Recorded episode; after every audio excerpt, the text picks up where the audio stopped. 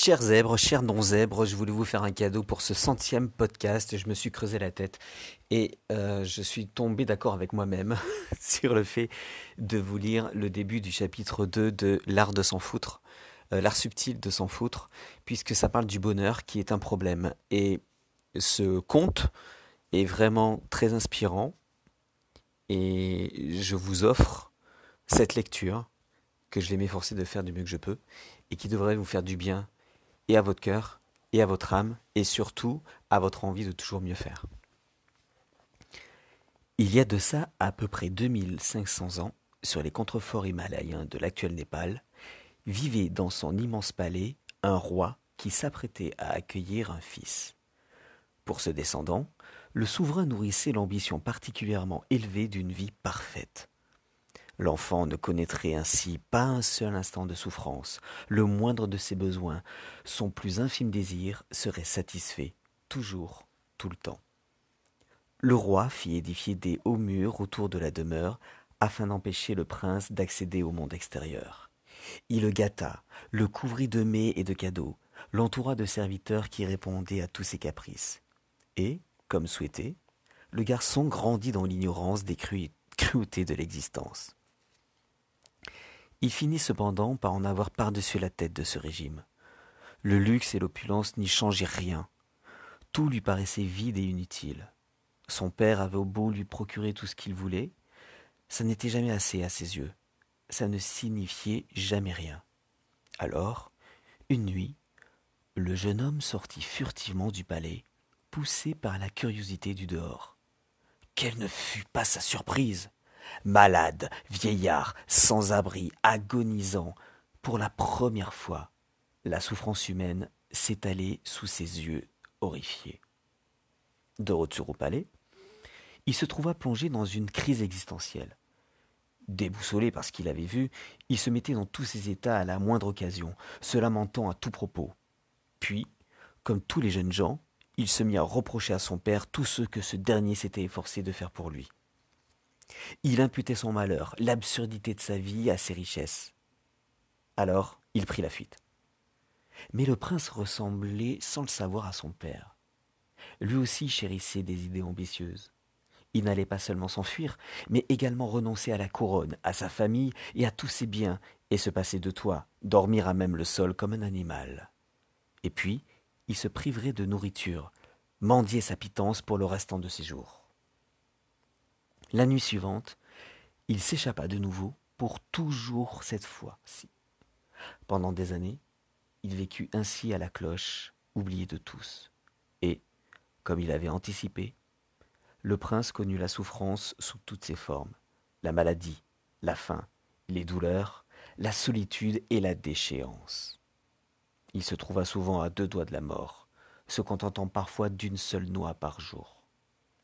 Les années passèrent, les unes après les autres, mais rien ne se passait. La vie de souffrance ne lui apportait en rien la révélation tant espérée, ni ne lui dévoilait le mystère, la finalité ultime du monde. Le prince comprit alors que ce que le commun des mortels avait toujours su, à savoir que souffrir c'est moche, et que ce n'a pas nécessairement de sens. Pas plus que la richesse, en effet, la souffrance sans finalité n'a d'utilité. Il en conclut que sa grande idée était archi-nulle et qu'il ne lui restait plus qu'à changer de braquet et aller se faire voir ailleurs. Ne sachant plus trop où il en était, il s'assit sous un gros arbre près d'une rivière, décidé à ne pas se relever avant d'avoir conçu une autre noble idée. La légende dit qu'il y demeura 49 jours durant, bien perplexe, mais prenant conscience que la vie tout entière est une forme de souffrance. Les riches souffrent de leur richesse, les pauvres de leur pauvreté, les personnes sans famille de ne pas en avoir, celles qui en ont souffrent à cause d'elles, les gens en quête de plaisir matériel en souffrent, et ceux qui y renoncent souffrent de leur renoncement. Les diverses formes de souffrance ne s'équivalent pas pour autant. Question de degré. Certains sont en effet plus douloureuses que d'autres, mais nul n'y échappe.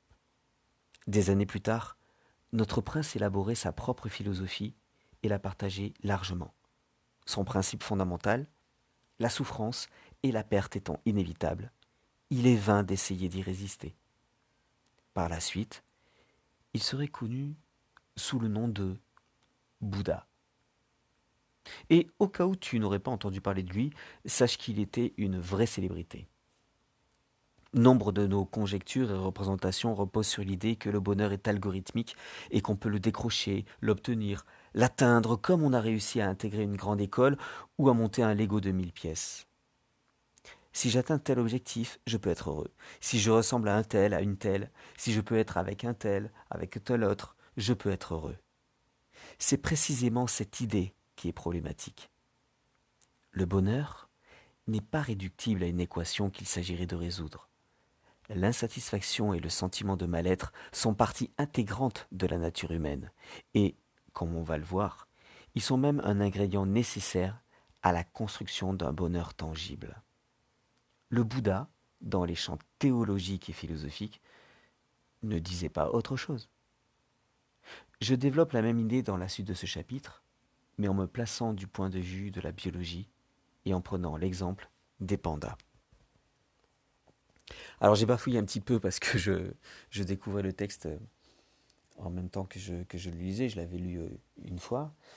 J'espère que ça vous a plu et que ça va vous expliquer que vous ne pouvez pas faire l'économie de la souffrance, de contrarier les autres, de la perte.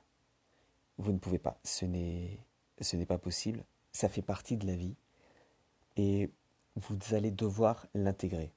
Et je dirais même plus, je vais devoir l'intégrer parce que si je fais tous ces podcasts, si je fais du coaching, si je cherche à,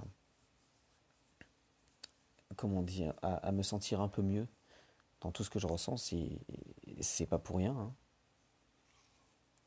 C'est parce que j'en ai besoin aussi et je veux le transmettre, mais pour le transmettre, il faut que je l'intègre. Donc, ce texte me parle énormément. Le bonheur n'est pas réductible à une équation qu'il s'agirait de résoudre. Il n'y a pas de recette au bonheur, mais le bonheur n'arrivera jamais sans souffrance. Le bonheur n'arrivera jamais sans perte. Le bonheur n'arrivera jamais sans choses désagréables dans la vie. Et on dit toujours que la victoire est d'autant plus belle qu'on a eu des embûches sur le chemin. J'ai mis longtemps à comprendre ça, j'ai mis longtemps à l'accepter. Je ne l'accepte pas tout le temps d'ailleurs. Pour être très franc avec vous, je ne l'accepte pas tout le temps. Ce n'est pas toujours évident. Mais ce texte me parle beaucoup. Ça fait partie d'un livre que je suis en train de lire, que j'avais déjà lu une fois, mais que je suis en train de relire, puisque c'est toujours bon de relire les livres qui sont inspirants. Ça s'appelle « L'art subtil de s'en foutre ». Alors je vous dis tout de suite, hein, l'auteur n'est pas en train de vous dire que vous devez vous foutre de tout, mais il est simplement en train de vous dire qu'est-ce qui est important pour vous et qu'est-ce qui n'est pas important pour vous. Et la plupart du temps, on va dépenser énormément d'énergie pour des choses qui sont futiles, pour des choses qui ne sont pas si importantes que ça dans notre vie. Après tout, c'est pas si important que ça qu'on vous ait griller une place à la caisse du supermarché. C'est désagréable, c'est pas super. Mais bon, on va pas se battre pour ça, sinon c'est très important pour vous. Est-ce que c'est vraiment important lorsque vous cassez votre lacet, par exemple? Est-ce que c'est vraiment important lorsque vous devez attendre le prochain bus, le prochain métro? Est-ce que c'est vraiment important tout ça? Je dis pas que c'est facile, hein. Mais si on tend vers dépenser de l'énergie dans ce qui est important pour nous et laisser l'énergie plus basse pour ce qui n'est pas important, je pense qu'on a beaucoup plus de facilité à faire les choses, à dire les choses et à se sentir mieux. En tout cas, c'est un livre que je vous recommande. Je mettrai le lien en description si vous voulez l'acquérir. Je touche une commission à côté, bon, pas grand-chose, donc pour vous c'est la même chose. Moi, je suis juste un intermédiaire. Et si vous voulez aller encore un peu plus loin dans vos blocages, dans votre vie, dans ce que vous voulez, ce qui est important pour vous, je vous propose d'en discuter tous les deux, ensemble. Vous avez un lien juste en dessous, dans la description, qui permet de prendre rendez-vous. Sinon, vous allez sur mon site internet zebrenet.fr et vous allez trouver assez facilement le lien pour oui, on va dire c'est un coaching gratuit, mais en fait c'est une écoute gratuite surtout, puisque vous êtes de moins en moins écouté, et vous avez besoin qu'on vous écoute. Et moi je vous écoute sans jugement. Par contre je vais bousculer un petit peu, c'est normal, mais pour qu'on trouve une piste de réflexion par rapport à votre blocage, pour on essaie de débloquer tout ça, pour qu'on voit ensuite s'il y a possibilité de faire quelque chose ensemble, ou alors que vous pouvez directement... sans aucune aide extérieure, vous en sortir par vous-même. Si vous êtes intéressé, c'est en dessous que ça se passe. Enfin, vous êtes intéressé, donc c'est en dessous que ça se passe. Vous prenez un rendez-vous et puis on en parle tous ensemble. Merci d'avoir écouté ce podcast, ce 100e podcast. C'était pas évident pour moi de choisir. Hein. Je me suis dit que c'était peut-être intéressant de vous lire un extrait comme ça de ce livre, assez inspirant, et que ça pouvait peut-être vous donner envie de le lire aussi et d'aller plus loin, et surtout de ce qu'on appelle lâcher prise. Ça, je reviendrai aussi sur le lâcher prise très prochainement. Alors, comme toujours, hein, je vous souhaite une bonne soirée, une bonne journée sur laquelle vous écoutez ce podcast. Et puis surtout, écoutez ce que je dis, soyez sceptiques et vérifiez à la lumière de votre expérience. À bientôt, ciao.